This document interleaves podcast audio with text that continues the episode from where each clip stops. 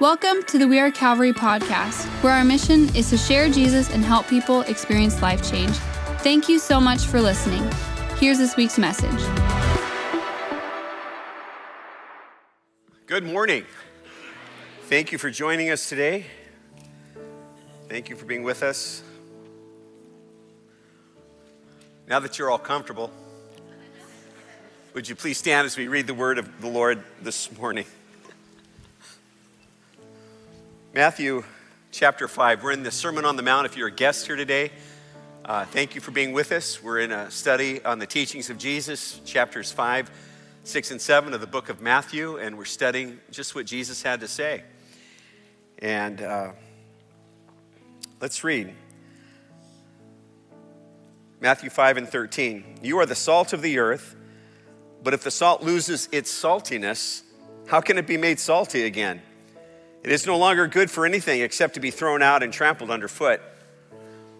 Then he changes his metaphor and he said this You are the light of the world. A town built on a hill cannot be hidden. Neither do people light a lamp and put it under a bowl. Instead, they put it on its stand and it gives light to everyone in the house. In the same way, let your light shine before others that they may see your good deeds and glorify your Father in heaven. Lord, may your word go deep in our hearts today. In Jesus' name, amen. You may be seated. Thanks once again, and for those who are watching online, we have realized that many watch online first and then uh, choose to attend, so we hope you'll come and see us one of these days. Uh, a couple weeks, we're starting an 80, 80, I even hate saying it, an 8 a.m. service. And we are excited about it, and mostly, and we are excited about it. And we hope you'll get excited about it too. We're, uh, we're working out some different things and just praying that for 400 at least, 500, 600, 1,000 are going to come to that 8 o'clock service. And, uh, you know, we're going to have free coffee. We're going to open up the cafe. We're going to have, we're going to have lottery tickets, whatever it takes. I mean, and uh, we're just going to get you here. And so we're looking forward to that service. And so please, Saturday nights or, or 8 o'clock, we'd like to make more room for our community. God's doing something. And we'd like to join him in what he is doing. And so it means making more room uh, in, in our, our, our, main services, though, that 9.30 and that 11.30 service. Now, a week or two ago, I was on a retreat with a couple of the pastors this last week, and it was a great time of, of planning and looking forward and these things. Week before, I was up in Vancouver at Regent College taking a class on heresy. Heresy in the first through fourth century, and yes, it was just exciting as you just might imagine. And uh, uh, it, you know, we talked about Montanism, Arianism, Docetism, Valentinianism, which was pretty interesting, and then everybody's favorite Gnosticism. And as I thought about all that stuff we were looking at, I did come up with something I thought was a- applicable to the Sermon on the Mount, uh, I, uh, to the teachings of Jesus. And I want to talk about heresy for about five minutes. Is that okay? Heresy, we don't, thank you. It's uh, heresy, we don't talk about it a lot, but I think it's important. I think it's important to know what it is we believe and what it is we need to stay away from. And so let me give you a definition of heresy. And it's this In Christianity, heresy refers to the rejection or the deviation from essential doctrines and teachings. Heretical beliefs and teachings typically deviate, deviate from orthodox or widely accepted Christian doctrines, often involving a denial or distortion of core theological truths. It, it's just a, it can be a deviation, it can be a total rejection, but it's real. And through the centuries, Many, many heresies have been dealt with by the church fathers over and over and over again. And so let's get let's pick out some characteristics real quickly of, of heresy. Uh, heresy is a, number one, a departure from the truth of Scripture and apostolic faith, that faith that was given by our apostolic fathers, the apostles, the first disciples, that, that group of people. Uh, it's a departure from truth. Secondly, it's deceptive in that there's always, there can always be a grain of truth within a heresy, or, or it, uh, but it, it uh, of truth to it or something right, but it is ultimately false and misleading. It draws us away from our faith. Then, uh, number three, it's elitist. It's we've got this special truth and nobody else does. And if you if you want to know the truth, you have to be a part of where we're going in our particular group. And then number four, it is divisive in the sense of causing factions and frictions within the local church, within the local body, usually over doctrine usually over some small point that people choose to argue over. And then finally, this thought heresies can shipwreck your faith. It can lead you to a distorted uh, gospel, a different gospel, and if you will, a different Jesus. And so we need to be careful. Can we all agree on that this morning? We just need to be careful about our faith. Now, here's the thing not everything you disagree with is heresy, just so we're all clear. I mean, I mean, some things are just dumb. It doesn't rise to the level of heresy. If you know, some people, if you thought Adam and Eve could fly before the fall, that's just dumb. That's not heresy. Uh, sometimes you can disagree with people. I've got a good friend who used to pastor right down the street, Steve Starr, good friend of mine, uh, Presbyterian pastor. They believe in infant baptism. We agree to disagree on that. But that's not heresy. Usually, heresies are something that uh, there are those things that draw you away from sound doctrine, right? It can, it can, uh, it can, it's something like, you know, Jesus was adopted. That's adoptionism. That's, that's heresy. Jesus was a created being or, or something like that. Montanism, Arianism, one of those. And so we just need to be careful. And, and so here's how to avoid heresies, real quickly this morning. Number one, that's why we're studying God's word. That's why we're in, in the Sermon on the Mountain talking about the words of Jesus. Number one, you got to know your Bible. You have, to, you have to know particularly what it says about false prophets and false teachers. And we're going to cover that in, in Matthew chapter 7 how to, uh, to know your Bible and to know what sound doctrine is. And then, secondly, you, you need to know your, your doctrine and tradition. I, I think it's time to raise the bar a little on what we know about our Christianity. Does that make sense to everybody? That's why we're super excited about what God's going to be doing on Wednesday nights here and, and some plans for the future. It's very exciting. But no Christian doctrine and tradition. Know some of the creeds, the Nicene Creed, the Creed at, at, at Chalcedon, and some of these to give you a full orbed understanding of what your faith's all about. And then finally, above all else, Proverbs chapter 4 and verse 23 above all else, guard your heart. Because there's a lot of things out there that want to pull you away from your understanding of the gospel, pull you away from your understanding of Jesus. And so it, it, it's important to hold tightly to the gospel and your, your faith today. As Professor Bird, the man I was, uh, the professor up there said this. He said, Remember that the old time religion is, is better than some new revelation or a new teaching that smells like shrimp left in the sun too long. So that's our encouragement to you today. Don't, don't be gullible. We Christians are a little bit, how shall I say it? Well, I'll just say it gullible. And so if it doesn't line up with, with scripture, if it doesn't line up with faith, then you need to say, oh, that just smells like, you know, three week old shrimp and walk away from it. Okay.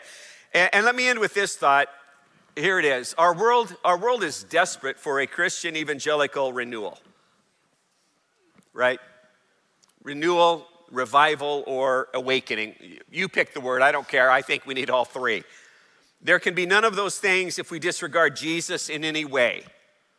There can be no awakening, no revival, no renewal if we ignore Jesus, uh, uh, disregard Jesus in any way. And that includes, but not limited to, this is just a, a sampling his divinity, his life, death, resurrection, his authority, uh, or his finished work of atonement.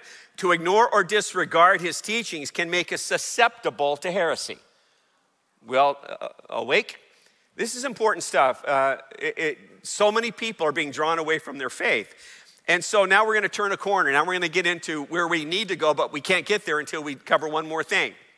And it's this word dikaiosune. It's a Greek word, dikai osune, and it means this. It's Greek and it's translated as righteousness. It's translated as righteousness in English. In the context of New Testament and the Sermon on the Mount, it, re- it refers to a state of moral and ethical uprightness. It means of living in a particular way. It means living rightly today. It's conformity to a set of standards, particularly God's standards in justice. It embodies both a right standing before God through the blood of Jesus Christ and right behavior in one's relationship to others. You get all that? It, it, righteousness, dikaiosune, righteousness means right standing before God, but a righteousness that is lived out on a daily basis with those people around us. The word is used in Matthew chapter 5 and verse 20. Won't have you stand again. But it would say this For I tell you that unless you're righteous, I mean, this is a powerful verse right here. I mean, listen to it and be blown away by it. For I tell you that unless your righteousness surpasses that of the Pharisees and the teachers of the law, you will certainly not enter the kingdom of heaven. I mean, is that a wow moment or what? Because let's be honest, those fad, uh, Pharisees and Sadducees, I tried to combine those words together, the Pharisees and the Sadducees, they were expert at this stuff.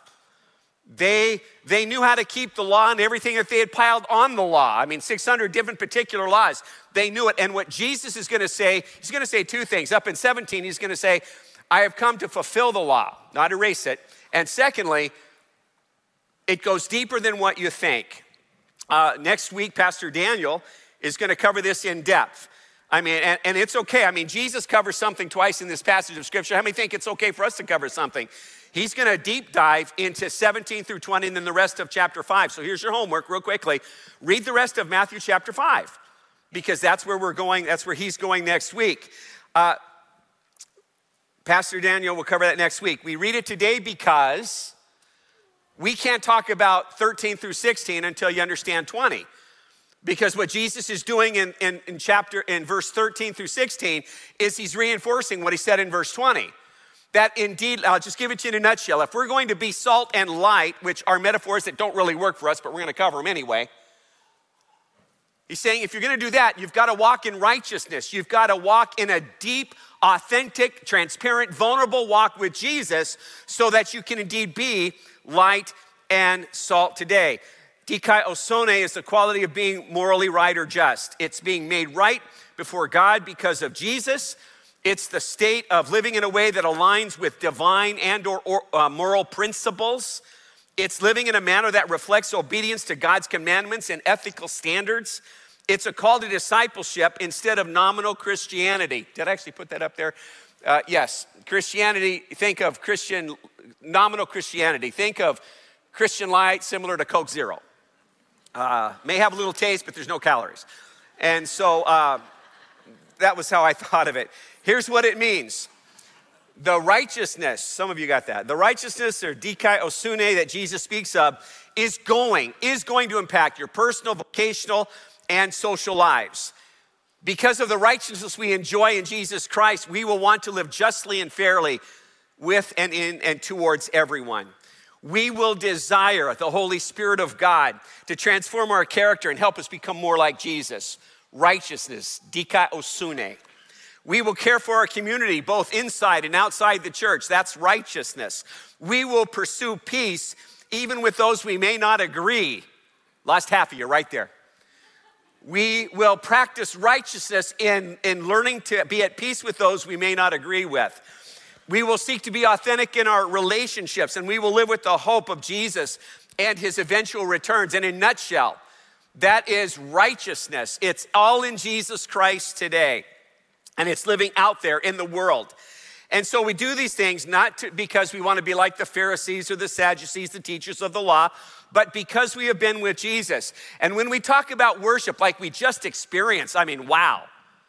When, when we study God's word, when we meditate on it, contemplate on it, re, uh, memorize it, walk in solitude, serve and give, and all those other things, those aren't just things to do, those are things to bring us into the presence of Jesus and to help us to become more like Jesus as we practice the way our righteousness that is found not in ourselves or in the world, it's found in Christ, begins to grow. That's why we keep pushing these things over and over and over today.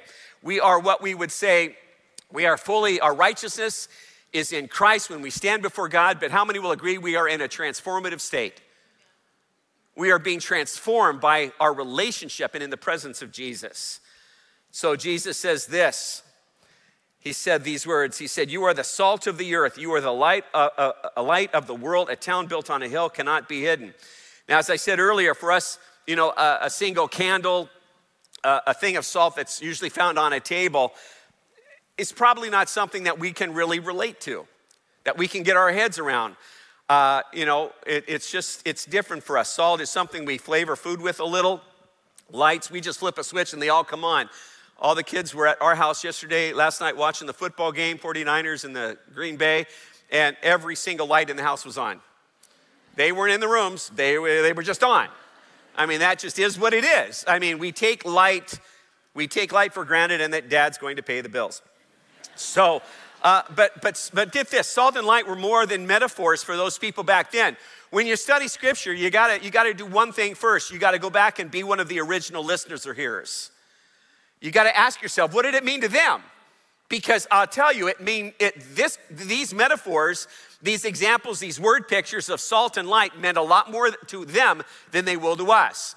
For for them, salt was a big deal. And so you got to ask questions on what's the setting, what's the culture, what's the time they are living in. And so take a minute and see the world through their eyes. It'll help you in your study. So here's the thing we've already established that salt meant more then than it does now. Real quickly, salt was, as we all know, but and in some parts of the world it is still used, it's, it was used as preservation. They didn't have freezers and refrigerators, refrigerate, refrigeration, so they, they packed the fish, they packed the meat, they cured it, they, they covered in, it in salt uh, to preserve it. Food could be transported over large distances, long distances, because of the power of salt preservation. It was used as seasoning. It was made to intensify flavors. It was helped to help. It was helped. It was to make food taste better. It was also of economic value. In some cultures, salt was used as currency. Uh, sometimes Roman soldiers were, were paid in salt. Uh, governments sometimes collected taxes in salt. It, were, it was used as symbols in religious practices, not just Christianity, but other practices as well. Used in ritual ceremonies. It was used in trade and commerce. Salt was valuable. And if you were a town or a city that lived near somewhere where salt could be gotten easily, your town was much more wealthy than another town. It was used in health and medicine. It, salt was used to clean wounds. It was used as an antiseptic. It was used in food processing. It was used to pickle vegetables. It was used to cure olives, which was a big deal in the Middle Eastern setting of where this is. It was used to, uh, uh, in the fermenting process, salt was used for everything. Salt was used in husbandry, the care of animals. Salt was used everywhere. It was used as a symbol of hospitality. If you gave someone a little salt, you were saying to them you wanted to be their friend. You were saying you respected them. It was a sign of mutual trust and goodwill. Here's the thing back then, 2,000 years ago in antiquity, the value of salt can't be overstated. Any of you amazed yet? Okay, well, hold on. Here's the thing. Now, Jesus, because of their understanding of salt, it's a big deal then. May, may not be a big deal now, but it was a big deal then. What does Jesus now say? You, those people sitting by the Sea of Galilee, looking up the hill where Jesus is sitting, he looks at them and he says these words You are the salt of the earth. You are the salt of the earth. In other words, he's saying, You need to go out in the world and be a preserving agent. You need to preserve. That as things are deteriorating around you, your very presence in my name, you, you can preserve relationships and you can preserve homes. You can preserve things that you couldn't do apart from me. Jesus is saying, get out there in the world and enhance life, add flavor. As you walk into a room, as you walk into a situation, as you walk into good th- times and bad times, let your life be so filled with me that you enhance and build up and add flavor to life. Jesus is saying, by the fruit of the Spirit, love, joy, peace, we demonstrate a different economy. We demonstrate we don't live as the world lives. We live in the kingdom of God because that's where we're from. Jesus is saying, by saying you're salt, he's saying by grace, with, with, with grace, we help wounds and things that are broken. Go be salt. By our integrity, we push back against the darkness of this world. And by our dikaiosune, our righteousness, we point people to a God that loved them so much he gave them Jesus. Then Jesus said some pretty important, almost disheartening words. He said, But if the salt loses its saltiness, how can it be made salty again? It is no longer good for anything except to be thrown out and trampled underfoot. See, here's the thing. And this is for the 21st century church, us, me included. When we compromise and adopt attitudes and behaviors consistent with the world's ideology, we lose our distinctiveness. You with me? We lose our saltiness. When we fail to love others in the righteousness of Christ, we lose our impact. We lose our saltiness. When our actions don't follow the teachings of Jesus, we lose our effectiveness, our saltiness. When we emphasize rules over grace and condemnation over mercy, we lose our voice. when we become culturally assimilated to where people can't tell us any different from the world by how we live and how angry we get and the things that we post and all those different things, it leads to apathy, it leads to inaction. And I'm gonna say it again we lose our voice. Failure to live out kingdom values weakens our witness. When we fail to live in the righteousness of Christ, we lose our saltiness. Everyone's still here. The idea is so important that Jesus changes his metaphor. He changes his word picture and he hits it once again. He said the idea of, he, say, he says this now. He says, You are, and by the way, how many know if Jesus says something twice, it's important? If Jesus says something twice, it's important. And he's saying something twice here. He's just changing the picture. First, he says, You are the salt of the, the earth, but now you're the light of the world. Now, light was uh, uh, light to us isn't a big deal. I mean, we've got more lights in here than anything. Lights up there, lights up there. That that board has I don't know how many has, but it just has a lot. Individual lights. I mean, lights just not that big a deal to us, except when we go and see fireworks. That's about the only time. But man, imagine these people. You know, these some of them who only had one light in their whole house. My dad didn't have light in his house, and when he got light in his house, as an eighth grader, it was one little bulb hanging. And the reason he got the light in the house is because they need lighted for the barn.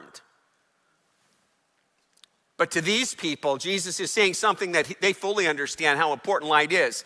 It was used in religious and symbolic symbolism. Light was associated with the divine and the sacred in, in, in Roman, in Roman, in Greek, and in Judeo Christian understanding and culture. Light played a big deal in festivals and in celebrations, the Festival of Lights, lighting the menorah. I mean, it was all a big deal. Light was used as a navigational age. I really love this one, it gets me a little emotional. Uh, it, it was, an, in other words, light could point people in the right direction.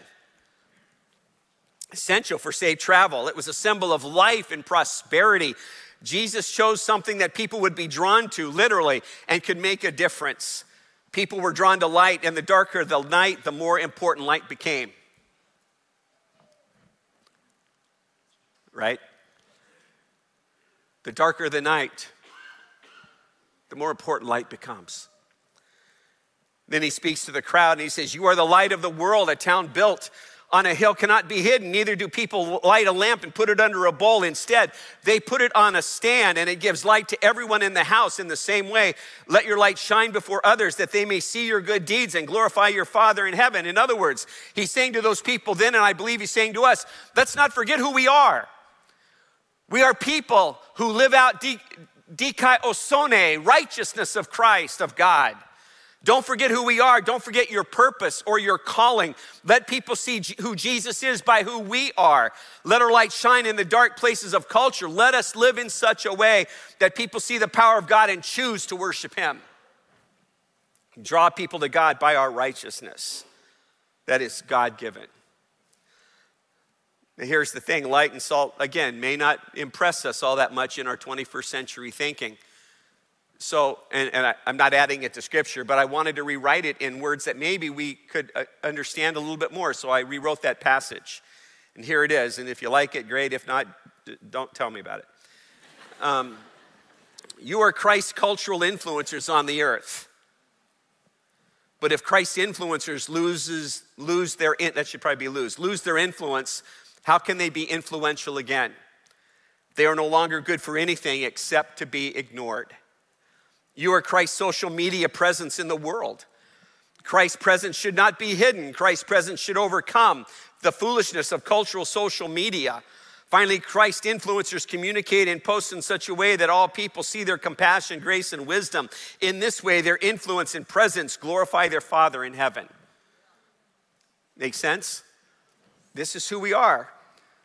I think the problem is we have diminished righteousness to a point that it's no longer important. And it's really not all our, our fault.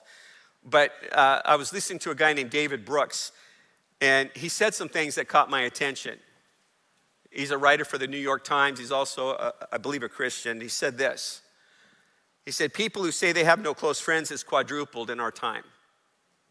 There's a, a, a, a very, there's a real lack of community. People who have committed suicide has risen by a third since 2020. People struggling with depression is up 57%. 54% of Americans say that nobody knows them well. Drunk driving fatalities are up, even though we are driving less miles on the road due to COVID. There are just more fights on airplanes. Have you noticed that? Just more fights on airplanes. There's more anger. There's more depression. There's more anxiety. There's more stress. And there's never been a time more important for the church to be salt and light. We live in a time, and please understand how I say this, because it's not my intent to make you angry about it, because that's just like the world. That's, that's cultural assimilation. But we live in a time of what one writer calls moral anarchy. Moral anarchy.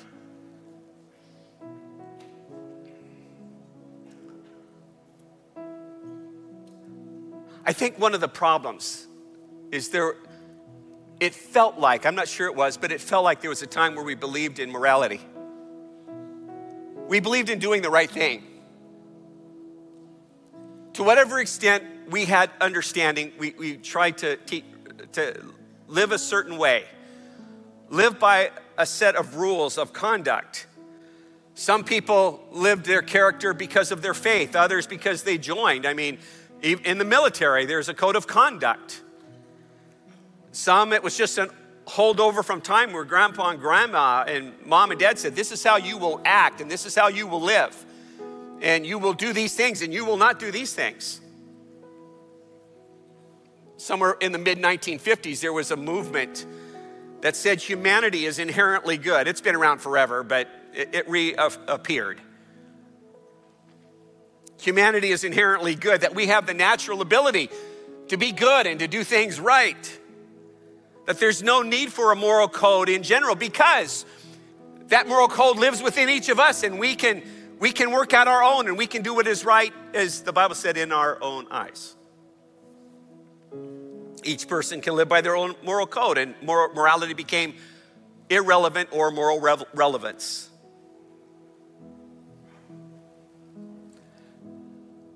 And, and, and we in the church, we get so angry with that. There needs to be some firmness to how we live. And man, I agree with you, but it needs to be based on Jesus. And it became easier to get angry and draw the line between good and evil between groups of people. That was easier than saying the line between good and evil doesn't run out there between groups, it runs down the middle of my heart. That before I can look at them, I have to look at me and ask myself the hard questions. Well, the evidence is in, the results are in. It turns out we are not inherently good. Our hearts are prone toward evil. That scripture is co- correct, that we are indeed morally bankrupt. I put bankrupt because I thought depraved was a little harsh, but you know when I say bankrupt, that's what I mean depraved. and we desperately need a Savior. We desperately need a, a morality that doesn't come from the world, it comes from God. That it's okay when God sometimes says, You shall not do that because not only is it wrong, it hurts you and it hurts those around you. When Jesus says, You shall have no other gods, it's not because He's just one way. He sees that you need to follow the one true God. You shall not lie. You shall not covet. These things. If Matthew chapter 5 and 17 through 20, if, if that passage that Pastor Dan is going to cover next week is the heart of the gospel, then 13 through 16 is the missional statement. And it says this based on what God is doing in you, go out there and live differently. Be salt, be light because the world is desperate for goodness. The world is desperate for those who are not as angry at them, but point them to an alternative whose name is Jesus. Jesus said, Let your righteousness exceed that of the Pharisees. Live in such a way that brings light to everyone in the house. Let them see us live differently, do good to others, and glorify God by how we live.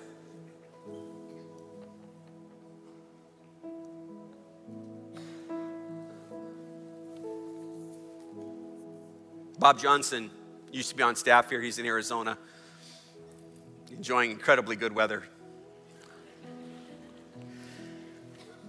Said that someone in his, his life group, back when he was here years ago, went through some problems. I, I know the individual.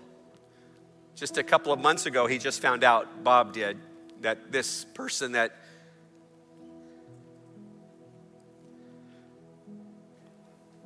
has walked that aisle has heard the song sung, has heard the message of the gospel, was so overwhelmed by life that he took his own. Is there not a call today for the church to arise and cry out for the righteousness of God? The ushers are going to come and uh, Just hold it in your hands because we will partake together. But let's worship the Lord as they come. Thank you so much for listening. If you'd like to partner with us in sharing Jesus and helping people experience life change, you can support our mission by clicking the link in the description. If this message has impacted you, please subscribe and share. To learn more, visit wearecalvary.com. We'll see you back next week.